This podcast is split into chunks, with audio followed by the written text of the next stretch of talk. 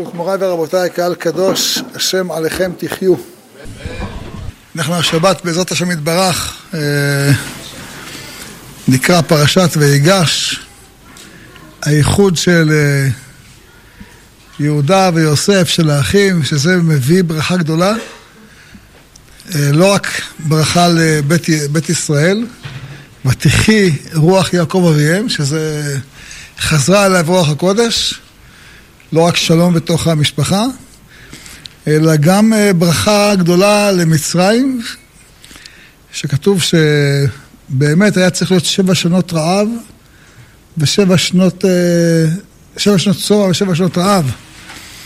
אבל ברגע שבא יעקב, יעקב למצרים ובעקבות השלום בין האחים, אז כתוב ויברך יעקב את פרעה, פסק הרעב. כך אומר הרמב"ן, כך מביא בשם תוספתא דסותיו וגם פרשית רבה. כיוון שירד יעקב אבינו למצרים, כלה הרעב. ומתי חזרו? בימי יחזקאל.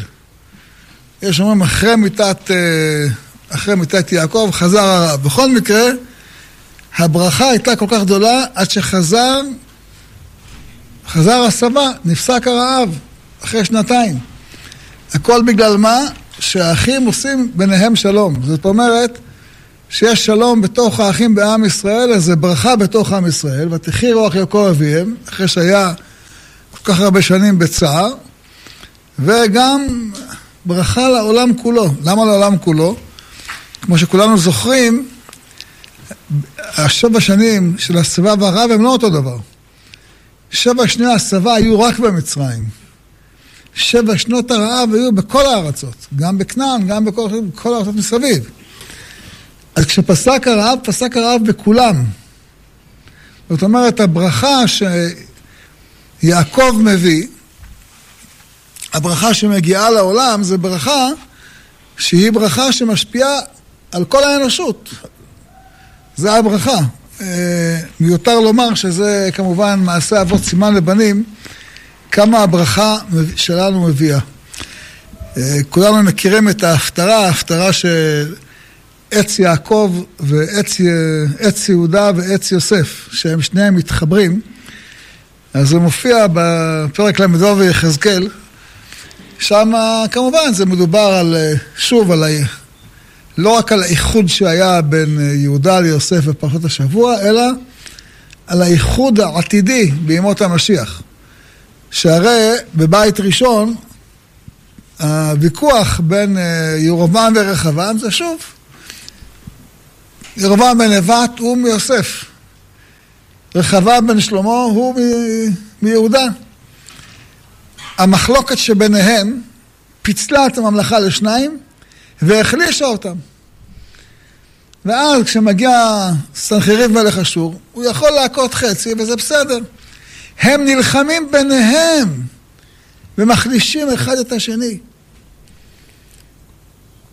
אבל זה לא רק שהם אה, הורגים אחד בשני וכל פעם שוכרים אה, עזרה מהגויים כדי להילחם אחד עם השני, אלא הפירוק הזה ביניהם יצר שבר.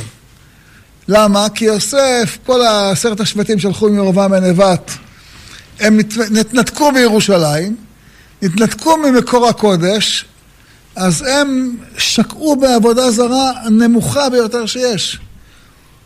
וירושלים שהייתה כן עם הקודש, אבל הם היו מנותקים מעשרת השבטים, אז זה, זה היה קדושה מעוותת. קדושה עם שנאה, קדושה עם מחלוקת, קדושה עם... בסוף הם התדרדרו לקלקול יותר גרוע מהשומרון.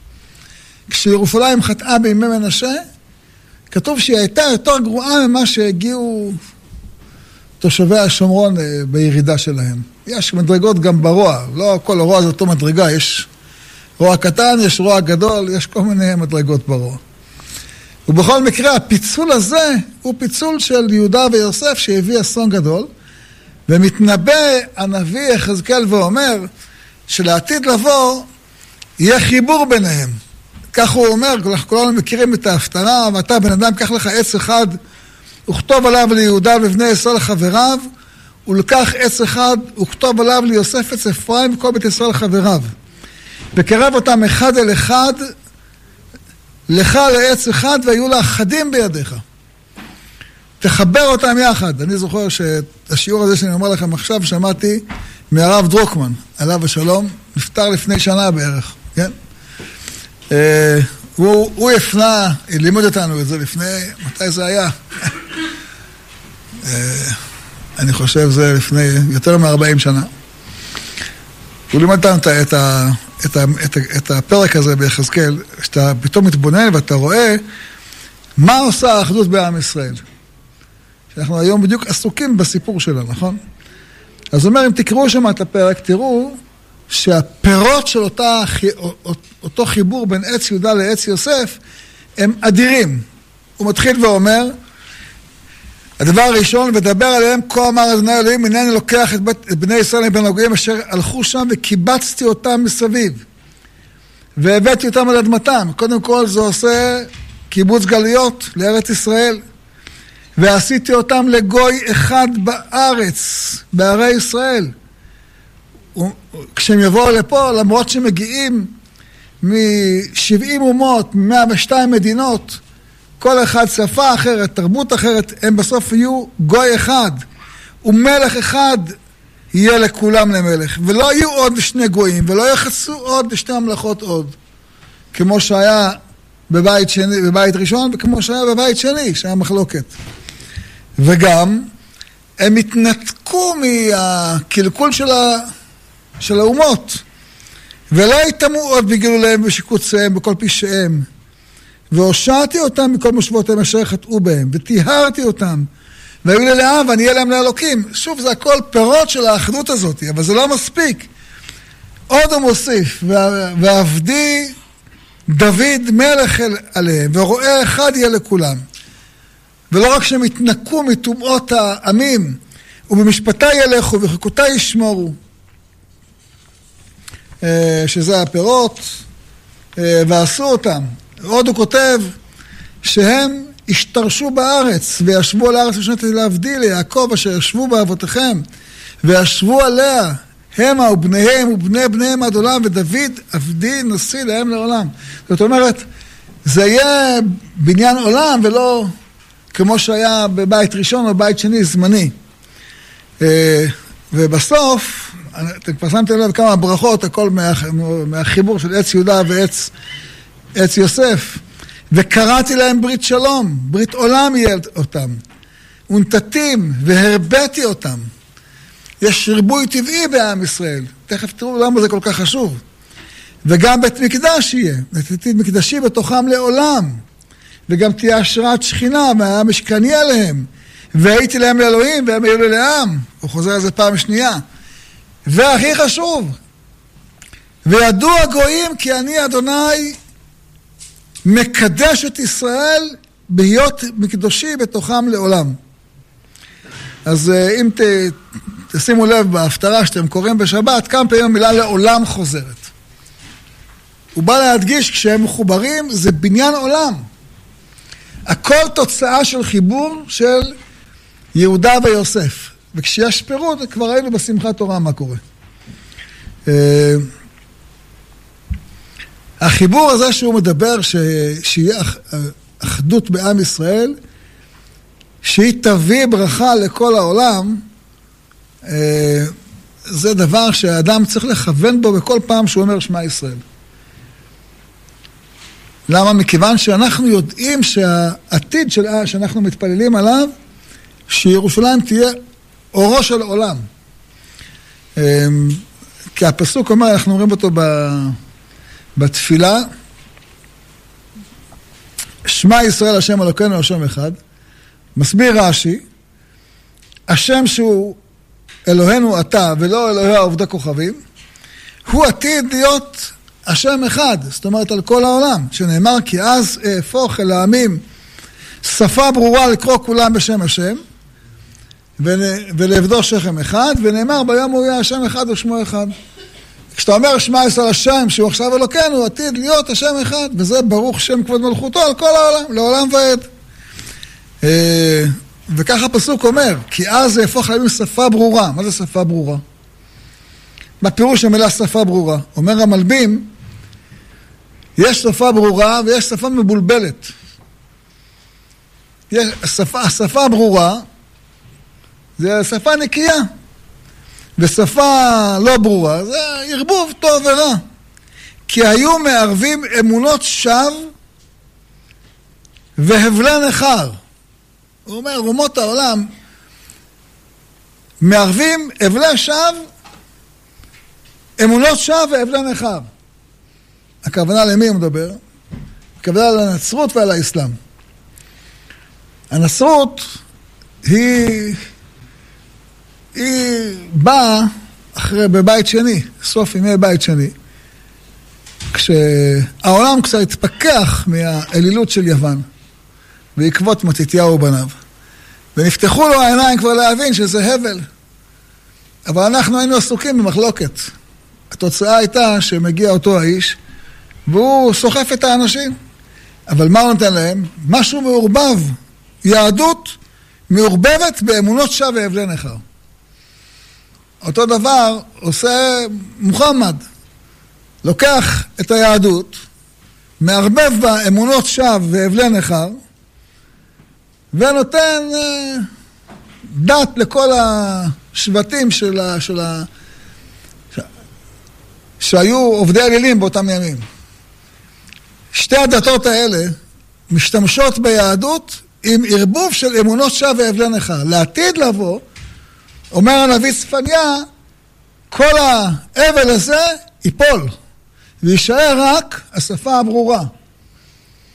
אה, וכך כותב הרמב"ם, אה, דבר מעניין, מפורסם, הוא אומר כמה ישוע הנוצרי, כמה הוא גמור, כמה הוא רע. שכל הנביאים דיברו שהמשיח גואל ישראל, הוא מושיעם, הוא מקבץ נדחיהם, הוא מחזק מצוותם, וזה גרם, גרם לאבד ישראל בחרב, ולפזר שאריתם, ולהשפילם, ולהחליף התורה, ולהטעות רוב העולם לעבוד אלוהים מבלעדי השם. בזמן הרמב"ם, רוב העולם היה נוצרי. אבל מחשבות בורא עולם, אין כוח באדם להשיגם, כי לא דרכינו דרכיו, ולא מחשבותינו מחשבותיו, וכל מה שעשה, עשה הנצרות ועשה מוחמד, זה הנוצרי וזה הישמעאלי שעמד אחריו, אינם אלא ליישר דרך למלך המשיח ולתקן את העולם כולו לעבוד את השם ביחד. שאז, שנאמר כי אז זה יהפוך עליהם לשפה ברורה. הוא אומר, זה הם שניהם מקדמים את העולם צעד. נכון, נכון שזה עבודה זרה הנצרות, אבל היא מתקדמת, היא לא אותו דבר כמו שהייתה. העולם היה אלילי, יש רע, יש יותר רע, יש פחות רע. הם מקדמים אותם. כבר נתמלא, כיצד? כבר נתמלא העולם כולו מדברי המשיח ומדברי התורה ומדברי המצוות, ופשטו דברים אלו באים הרחוקים. להבין מה זה פשטו דברים מהתנ"ך, בגללם. התפשט בלמעלה מאלפיים תרגומים ומיליארדים, למעלה משלוש מיליארד עותקים. ובימים רבים הרי ליל ערב, והם נושאים ונותנים בדברים אלו, במצוות התורה, אלו אומרים מצוות אלו אמת היו, וכבר בטלו בזמן הזה, ולא היו נהגות הדורות, כך אומרים הנוצרים. נכון כתוב בתורה המצוות, אבל זה כבר בטל. ואלו אומרים דברים נסתרים יש בהם, אינם כפשוטם, כך אומרים המוסלמים. וכשיעמוד המלך המשיח באמת, ויצליח, וירום, וינשא, מיד הם כולם חוזרים ויודעים ששקר נחלו אבותיהם ושנביאיהם מאבותיהם יתום.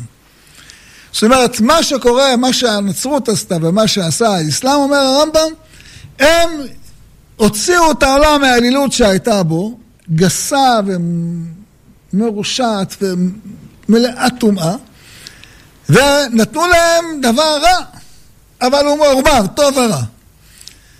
מצד אחד הם כבר שומעים על המשיח ושמעו על הקדוש ברוך הוא ושמעו על שם אחד ושמעו ושמעו ושמעו. מצד שני זה מעורבב בשיגים, באמונות שווא ואבלי נכר. וכשיבוא המשיח ויראו את האור הגדול, מיד ידעו ששקר נחלו אבותם, וכולם חוזרים ויודעים שנביאיהם ואבותיהם יטעו וחוזרים כולם לדעת האמת. זה התהליך שמתאר אותו הרמב"ם, שזה לומד אותו מהנביא צפניה. אז זה דבר שצריך ללמוד אותו כי הוא מאוד חשוב, במיוחד בדורנו, שאנחנו נמצאים במצב שאנחנו ברוך השם כבר נמצאים בארץ ישראל, וצריך להבין איזו נקודה מאוד מאוד משמעותית. אמ, יש בעולם עימות בין המערב לבין המזרח. המערב, שהוא בעיקר בנוי על הנצרות, קצת נטש אותה, אבל השורשים שלו בנצרות, הוא היום פחות או יותר אוהד ישראל. פחות או יותר, לא כולם. ראינו את ראשי האוניברסיטאות. אבל כל הסקרים אומרים שהם אוהדי ישראל, פחות או יותר. לפני מאה שנה היה אחרת, תכף נדבר על זה. והמזרח, שהוא האסלאם, הוא היום נגדנו. הוא מזהה אותנו עם המערב. למה? כי פה תרבות מערבית, בסך הכל. פה הטכנולוגיה, פה אולי זה הקטר של הטכנולוגיה העולמית. כן, הם, אה, אין להם אפס טכנולוגיה, אפס המצאות, אפס חידושים, אפס פיתוח. אה, אבל זה, זה צד אחד. צד שני, המערב הוא מרוב קדמה נכנס למה שקוראים קוראים טרלול פרוגרסיבי. בלבול גמור. בלבול גמור. בעולם המערבי שכחו מאלוקים. לא רק שכחו מאלוקים, ערכים בסיסיים כמו משפחה, ביטלו אותם. אה, זה, זה לא יאומן כמה אנשים לא מתחתנים במערב. אה? מתנגדים, לילדים זה בכלל... אה, הילודה במערב היא נוראה.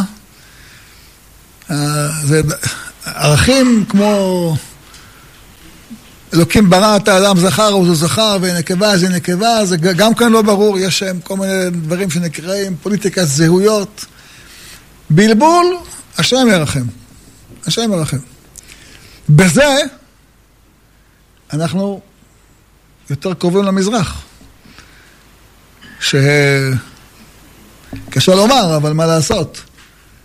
יש שם במזרח יותר אמונה באלוקים, יותר הבנה בערכי המשפחה, יותר אה, הבנה שכל הבלבול הזה של הלהט"בים, של הטרנסים, של כל ה...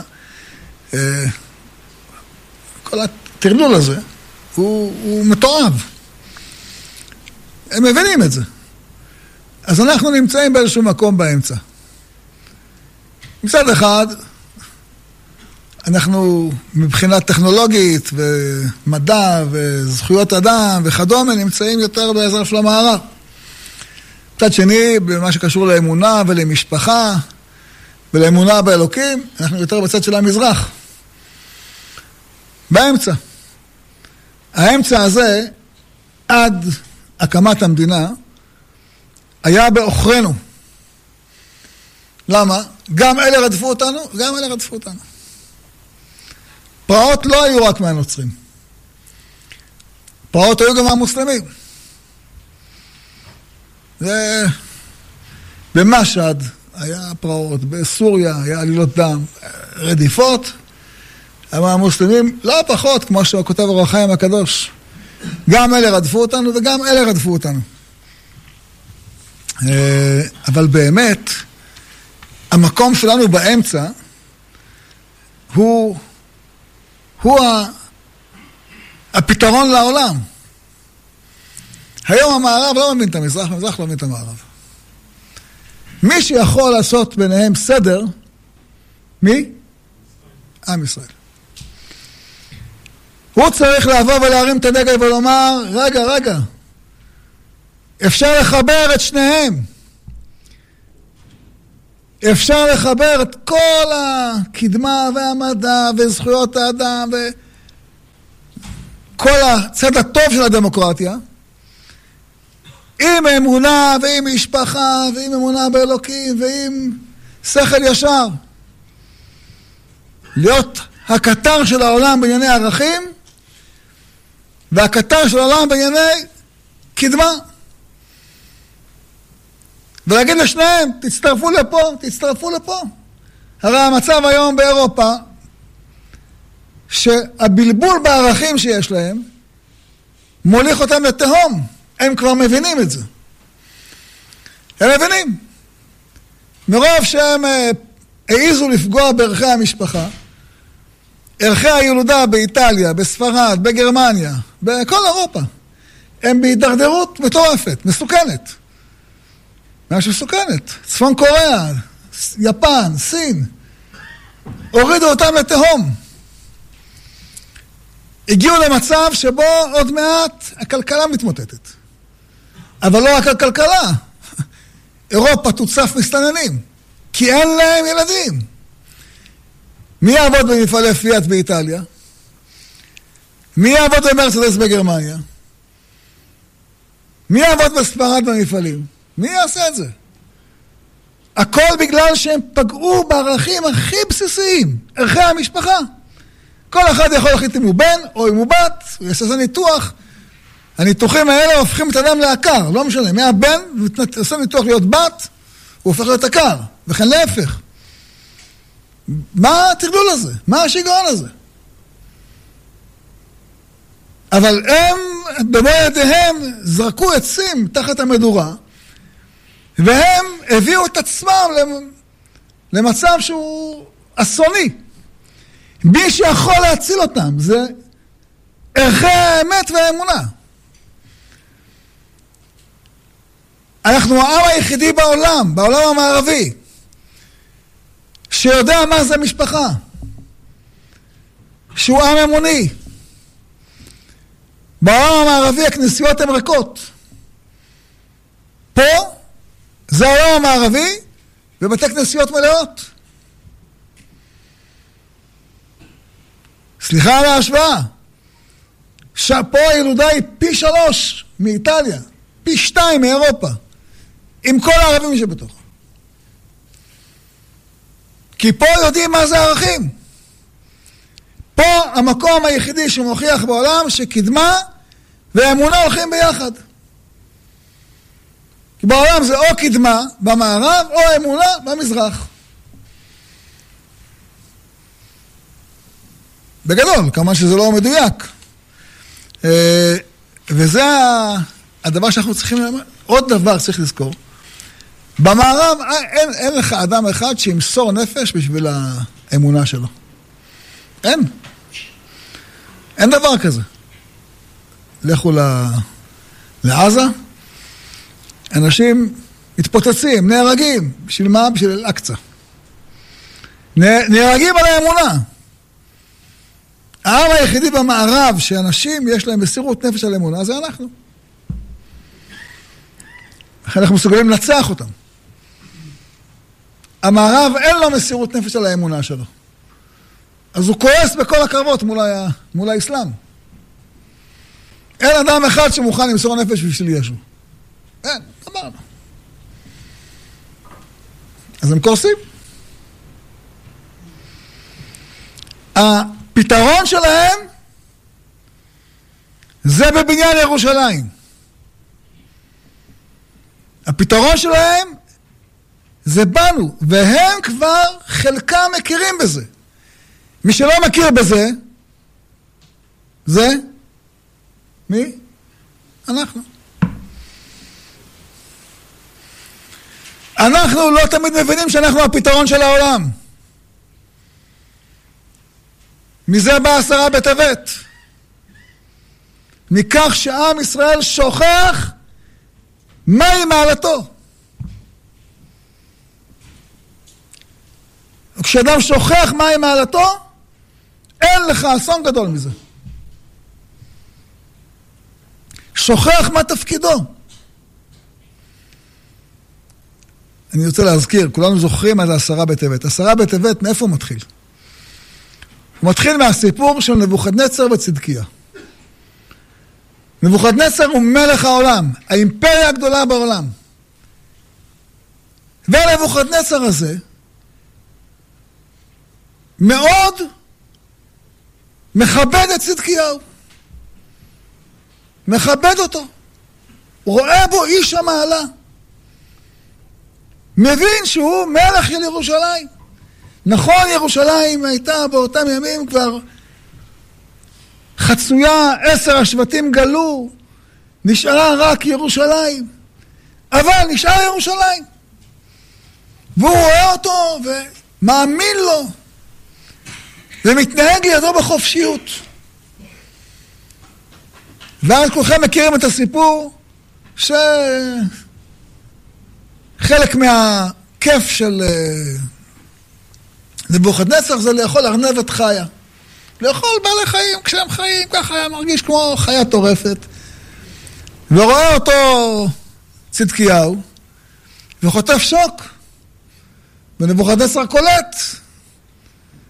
ואז הוא משביע אותו שלא יספר, ושצדקיהו נשבע. אבל צדקיהו חוזר לירושלים, אומר, רואה את כולם מכבדים את נבוכדנצר, הוא נשבע לו לגלות. קורא לסנהדרין, אומר, תעשו לי התרת נדרים, יש לי לספר לכם סיפור, מה זה עסיסי? הוא לא, מת... הוא לא עומד ומספר את הסיפור, עושים לו התרת נדרים, והוא מספר את הסיפור, וזה רץ כמו אש בשדה קוצים. ותוך זמן קצר זה מגיע לאוזניים של נבוכדנצר. אמר, מה? חשבתי שהיהודים הם הגונים. חשבתי שצדקיהו נשבע בשם השם, אז הוא אדם מאמין, מכבד את האלוקים שלו. מה, הוא נשבע בשם השם והוא יפר? ואז הוא מגיע חזרה לאזור, אה, קורא לסנהדרין ולצדקיהו, ואומר להם, תגיד לי, אתה סיפרת? נשבעת לי, לא? אמר, תראה, עשית את התרת נדרים. מה? מה זה התרת נדרים? תסביר לי. ואיך עושים התרת נדרים? אתה, זה, זה קשור אליי נדר, זה לא קשור. מה, איך, לא אמרו, נכון, באמת, התרת נדרים צריך לעשות רק uh, בפני זה שנדרת בפ... אז איך עשיתם? לא, עשיתם מה? עשיתם ככה עם האצבע. כופפתם את ההלכה לפי האינטרסים שלכם, אה? ואז מגיע חורבן ירושלים. כשאנחנו מכופפים את ההלכה, מעוותים אותה לפי האינטרסים, משפילים את כבוד התורה, משפילים את, ההלך, את כבוד ירושלים, משפילים את כבוד השם. שוכחים, אתה האדם המוסרי, אתה צריך להיות מגדלור מוסרי. לא חרטטן של יצר הרע. לא רכלן. לקחת את התורה הגדולה, צדקיהו. צדיק של הקדוש ברוך הוא. הפכת אותה לתגרנים בשוק. זה היה חורבן ירושלים. כי שם השם אקרא, הבו גודל אלוהינו. תעשו את התורה מכובדת, קדושה, מהירה, זרקור של מוסר לעולם. זה מה שאנחנו צריכים עכשיו לעשות, זה תיקון עשרה בטבת. זה התיקון. זה התיקון שאנחנו אמורים לתקן ולעשות. שכל העולם נוהר לירושלים, מכיר את מעלת ירושלים. זה הדבר המשמעותי. אה, וזה תהליך שאנחנו אותו צריכים לעשות. אה, אלה פסוקים מאוד מפורשים, שצריך להזכיר את הפסוקים האלה. יש פסוקים שאומרים בספר זכריה, אה, כה אמר אדוני צבאות, עוד אשר יבואו עמים ויושבי ערים רבות. הפסוק הזה נאמר. אחרי ששאלו את זכריה הנביא האם לצום בעשרה בטבת, האם לצום בכל הצומות כשנבנה הבית השני. אז הוא אומר, עוד יבואו יושבי עמים ויושבי ערים רבות, והלכו ליושבי אחת על אחת לאמור, נלכה הלוך לכלות את פני אדוני ולבקש את אדוני צבאות, אל חג המאני, מחפשים את השם. ובאו עמים רבים וגויים, תזכרו את המילה עצומים, רמים רבים וגויים עצומים, מעצמות. לבקף את אדוני צבאות בירושלים ולכלות את פני אדוני. כה אמר אדוני צבאות בימים המה, אשר החזיקו עשרה אנשים מכל לשנות הגויים, והחזיקו בכנף איש יהודי לאמור, נלכה עמכם, כי שמענו אלוהים עמכם. אני מספר הרבה פעמים שאת הפסוק הזה שמעתי, למדתי בזכריה, אבל uh, ראיתי אותו בחוש מתקיים, שהגיע אליי לפני כמה שנים, איזה ארכי בישוף, ממש בכיר בכנסייה, והוא אמר לי, אנחנו מתכוונים ליישם את הפסוק הזה. לבוא אליכם לירושלים, למשוך לכם בח, בח, בחולצות, בכנף איש יהודי, ולהגיד לכם, אתם אלה שצריכים ללמד אותנו את האמת ואת המוסר, כי האפיפיור זה הבל הבלים. זה שקר נחלו אבותינו. אנחנו רואים, חינכו אותנו שאלוקים הפר אתכם את הברית. כל רחוב פה בירושלים מלמד, צועק אחרת. כל בית בירושלים צועק אחרת. כל עץ בארץ ישראל צועק אחרת. כל ניצחון של צה"ל צועק אחרת. כל ישיבה פה צועקת אחרת. רימו אותנו. אנחנו יודעים שרימו אותנו.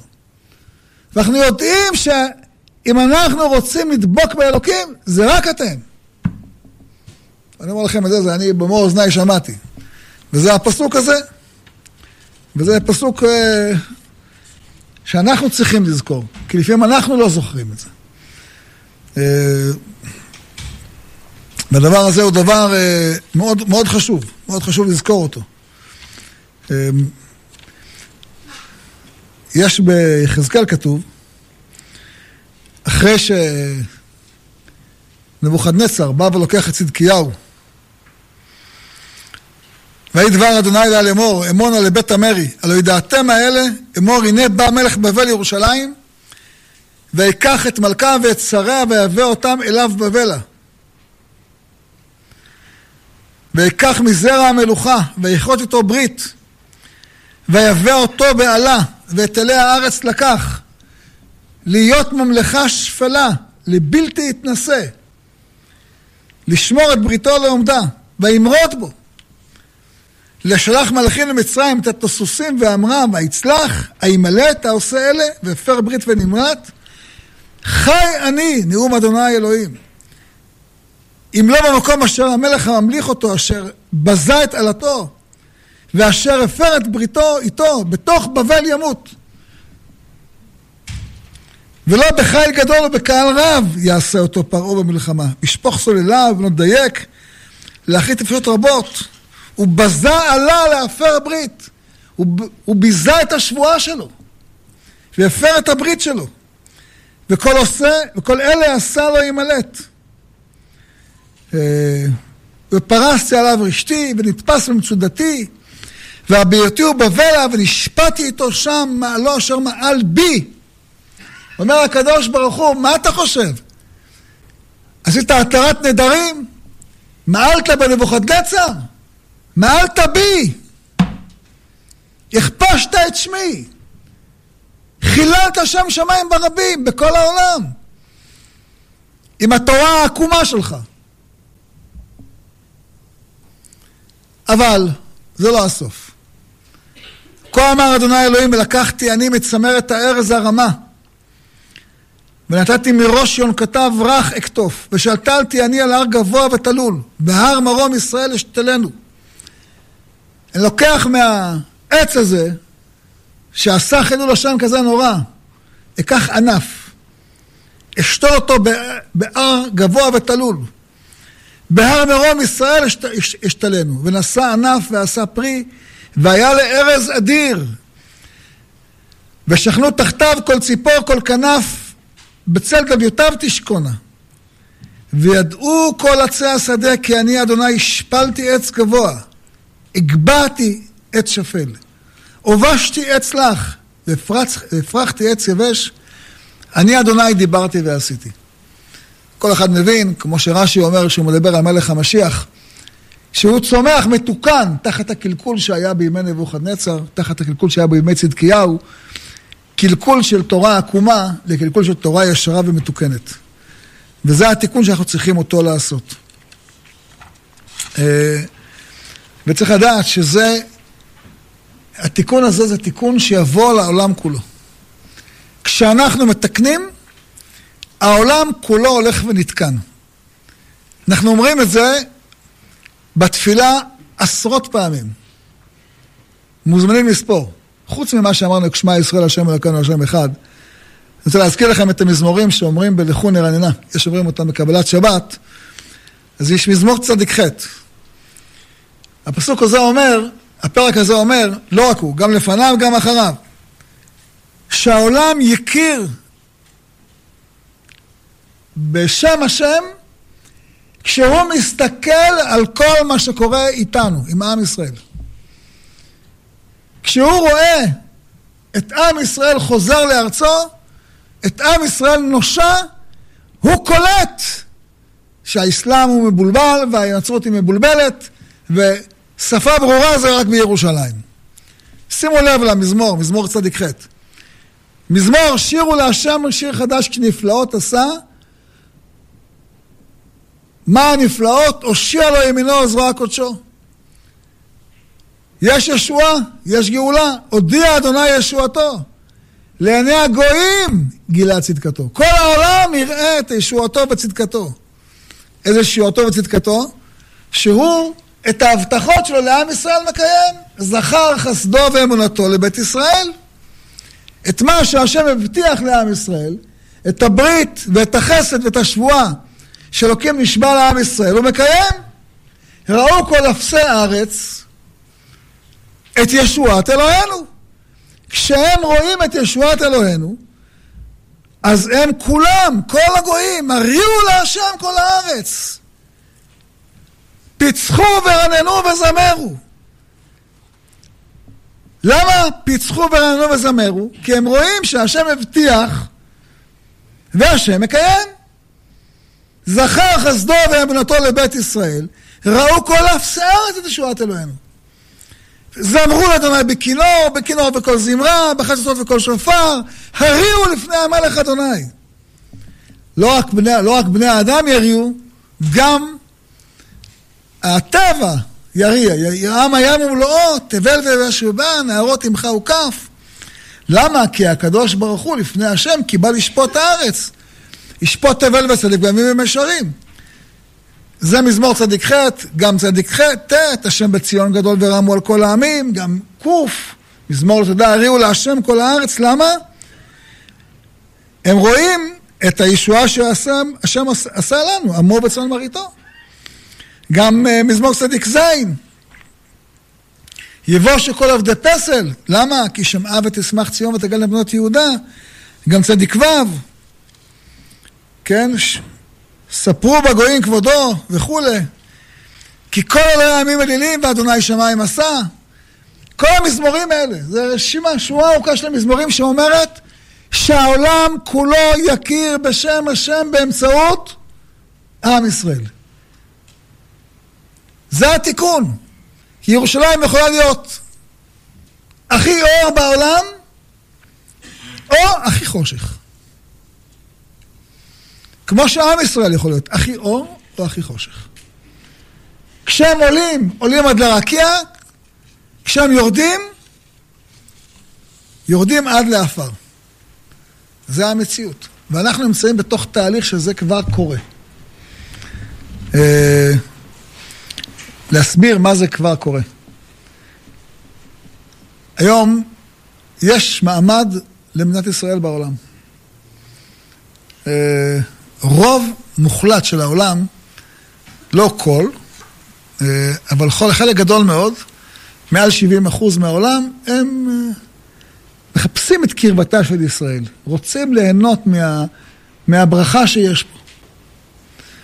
אה, יש מדד אנטישמיות עולמית שאומר שהיום בעולם, רבע מהעולם הוא אנטישמי.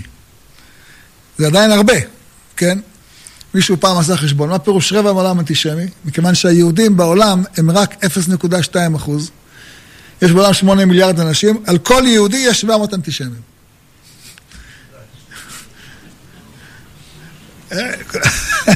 תחשבו מה זה.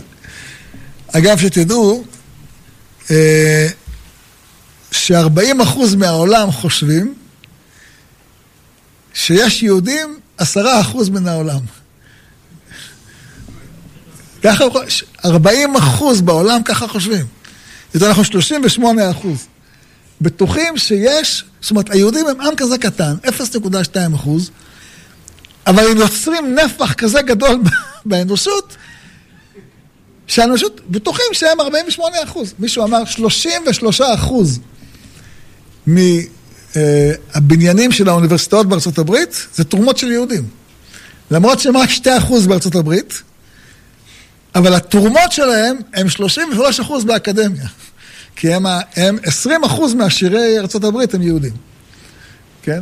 זה מספרים אה, חשובים לזכור אותם. בכל מקרה, אה, בעולם יש תהליך מאוד, מאוד משמעותי, אה, וצריך לדעת אותו. לפני, לפני 80 שנה, שואה, 85 שנה, הייתה ועידה בעיר שנקראת אביאן. אביאן זה עיר בצרפת, כך קראו לה ועידת אביאן. אה, זה היה בשנת 1938, אחרי, אחרי אה, ליל הבדולח, אחרי שהיטלר עלה לשלטון והתחיל להשתולל, והתחיל אה, לגזור את חוקי נירנברג, שמפלים את היהודים ורודפים אותם וכולאים אותם בתוך גטאות. אז הנשיא האמריקאי רוזוולט אמר בוא נעשה ועידה כדי לאפשר ליהודים לברוח מגרמניה.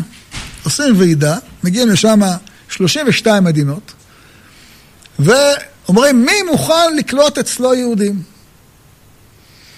אז uh, יש מדינות שאומרות, צרפת, בלגיה, הולנד, אומרים, בשום אופן לא לקלוט אפילו אחד. קנדה אומרת, יהודי אחד זה יותר מדי. קנדה שזאת מדינה ריקה, כן? יהודי אחד זה יותר מדי. אם יש חקלאים יהודים, ואין חקלאים יהודים, אנחנו מוכנים לקלוט אותם. לא מוכנים. רוזוולט עצמו אומר, אני לא מוכן להגדיל את המכסה. הצדיקים היחידים היו בריטניה, שהסכימו לקבל רק ילדים. ככה ניצלו עשרת אלפים ילדים. קראו לזה קינדר טרנספורט. לקחו, זה מה שהם הסכימו. ואיזה אי אחד באוקיינוס האטלנטי, הרפובליקה הדומיניקנית, הסכים לקלוט יהודים, אבל איזה אי נידח בקצה העולם.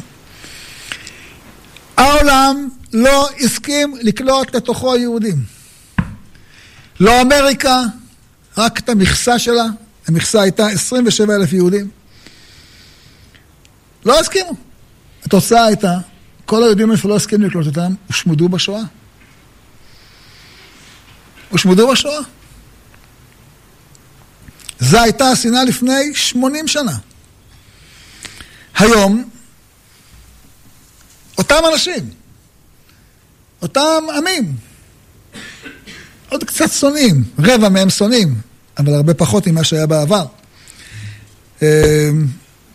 אה, היום האנטישמיות מתחלקת באופן הזה, המוסלמים, 50 מהם שונאים אותנו, 50 אחוז מהם שונאים אותנו. אבל 50 אחוז לא שונאים. אלה שסביבנו הם הכי שונאים שיש. יש פסוק אומר, ציווה השם ליעקב, סביביו, צריו. מכירים את הפסוק הזה? אומרת הגמרא, איפה נמצאים האנטישמים הכי גדולים בעולם? סביבנו. פסוק אומר, גם כשהיינו בגלות זה ככה היה. האנטישמים הכי גדולים באו לגור לידינו. סביבה, ציווה השם ליעקב, סביביו צריו. אז אלה שסביבנו, נגיד הרשות הפלסטינאית, 97 אחוז אנטישמיות. זה השיא העולמי. אין יותר, אין יותר גרועים, אין הכי גרועים. כן, אנחנו, אנחנו הבאנו אותם באוסלו, אתה צודק. יבוא אישי. אה,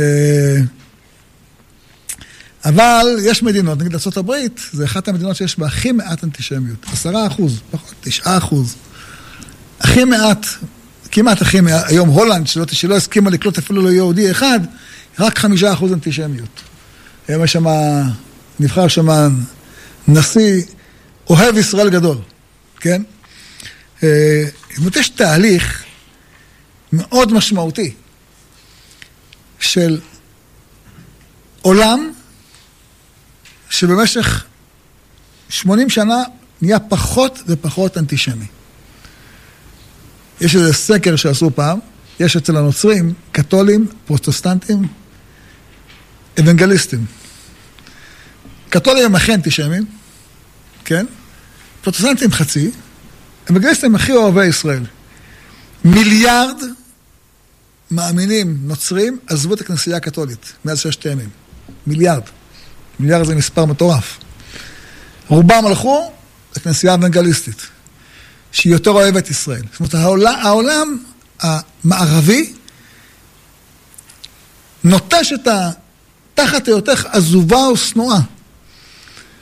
וסמתיך משוש עולם גאון דור ודור. אז עוד לא הגענו לקצה השני, אבל כבר פחות עזובה ופחות שנואה.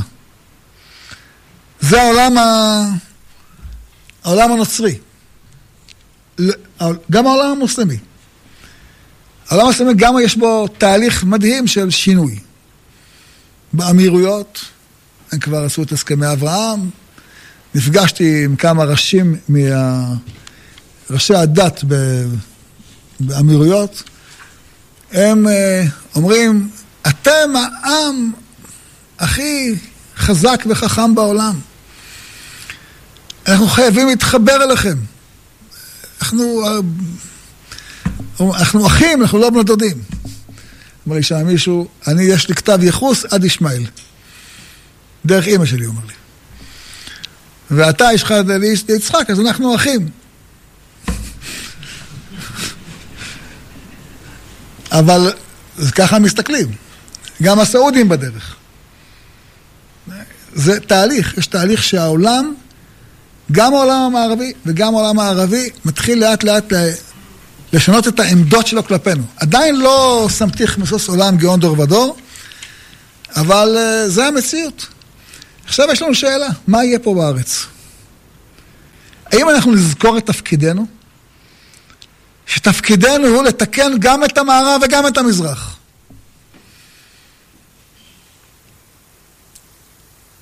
גם את המערב, שמצד אחד יש לו דברים טובים, אבל מצד שני הוא איבד את האמונה באלוהים.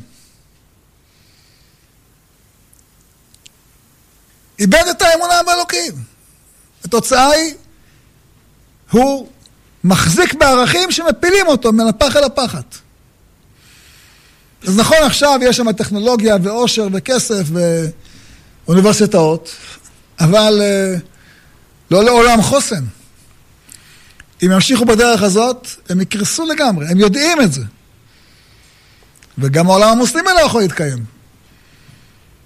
עם הבורות והנבערות והאכזריות והרשעות שיש שם, הם לא יכולים להתקיים. גם אלה וגם אלה צריכים שעם ישראל יעשה את תפקידו.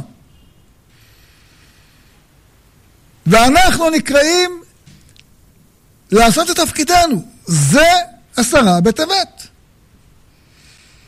פה צריך לומר איזה משפט חשוב. עם ישראל היום ברובו הגדול הוא, אד... הוא מאמין. וברובו הגדול הוא מאמין בערכי המשפחה. וברובו הגדול, והמוחלט אולי, מאמין שכל הערכים הפרוגרסיביים המטורללים צריכים לזרוק אותם החוצה. כל ניתוחי שינוי המין וכל ה...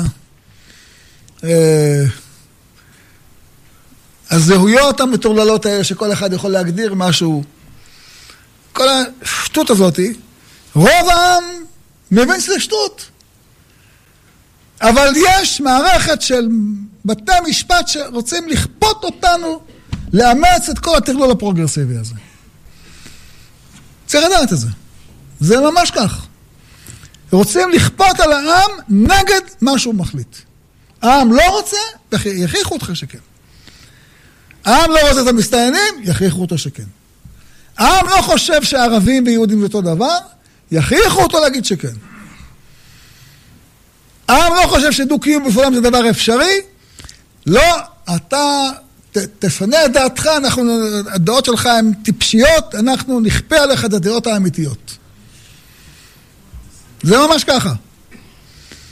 זה ממש ככה. נחנך אותך בעל כורחך. אתה לא רוצה, אתה טועה. אנחנו נכפה עליך.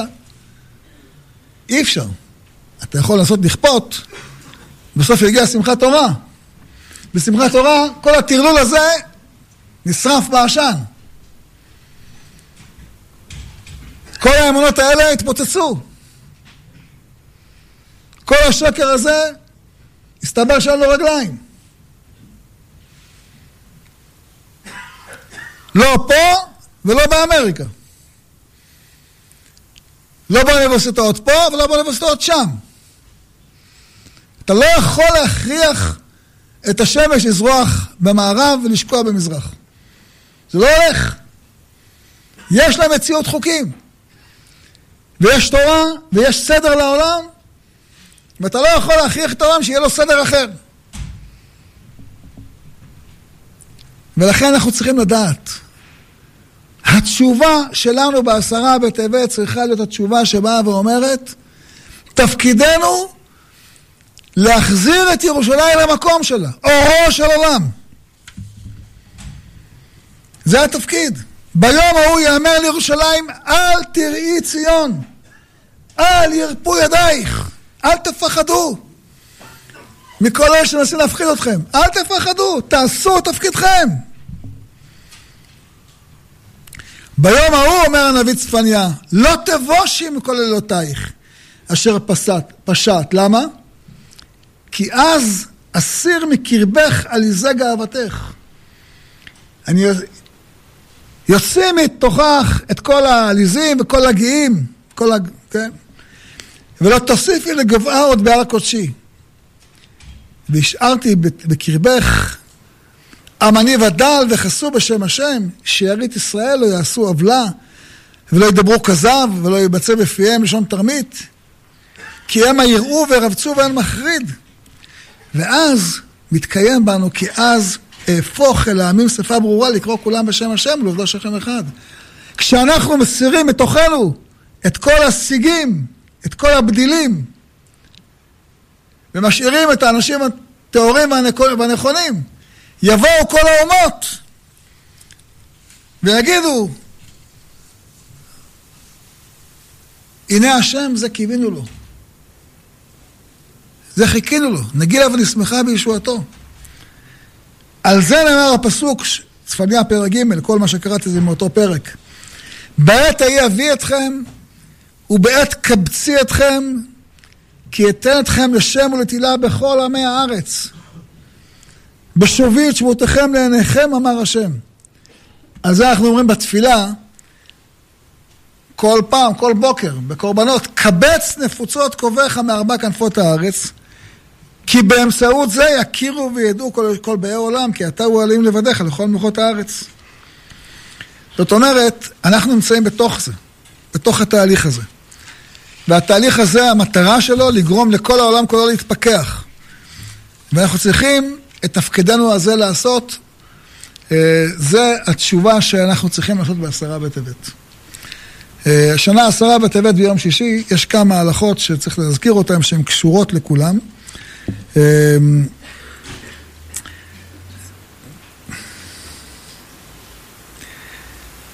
יש אה, הלכה שנקראת טועמי החיים זכו. שאדם צריך לטעום את התבשילים ביום שישי כדי לראות שלא חסר מלח, לא חסר זה. יום שישי הזה כמובן, אנחנו בצום לא יכולים לטעום את התבשילים, אף על פי שמי שבתענית יחיד יכול לטעום ולהוציא מפיו, לא לאכול. אבל זה תענית ציבור, תענית ציבור אסור לשטוף את הפה, אז לכן גם אסור לטעום מהתבשילים. אז צריך לזכור את ההלכה הזאת, כן? כמובן שמותר להתרחץ בערב שבת, לטבול ודאי מותר.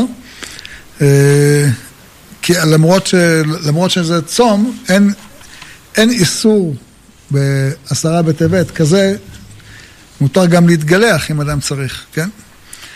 אמ, בערב שבת צריך להקדים את תפילת מנחה בגלל קריאה בתורה והפטרה.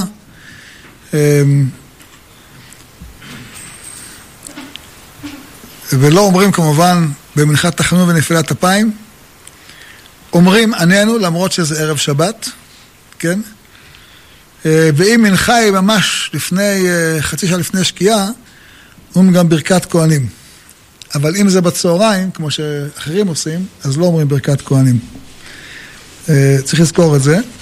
צריך להזדרז בקידוש שעושים אותו בליל שבת, אנשים רעבים, כן? ואם אישה בבית רעבה ובעלה קצת מתעכב בבית כנסת, יכולה האישה לעשות קידוש לעצמה.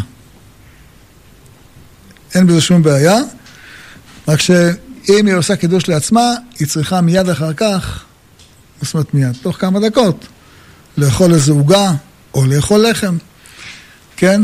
אה, עם שני, לקחת אה, לחם משנה ולברך המוציא, או אה, לברך לעצמה. כן?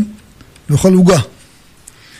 במקרה כזה, אה, אם שותים יין או מיץ ענבים, לפני, לא צריכים לברך ברכה האחרונה, כי זה חלק מהסעודה, ולא מברכים על זה ברכה האחרונה, אבל אה, אם אכלו עוגות לפני, לפני שהבעל בא ולפני שאוכלים את הסעודה, צריך לברך עליהם על המחיה.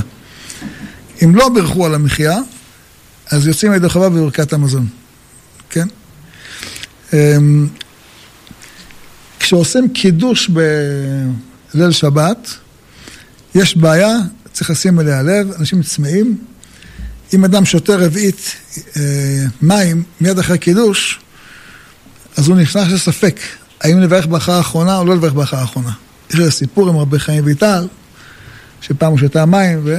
אז לכן מה שעושים, מיד אחרי קידוש, לעשות נטילה, לברך המוציא, ואז אתה יכול לשתות גלון שלהם אם אתה רוצה. לא כדאי, אבל אפשר, כן.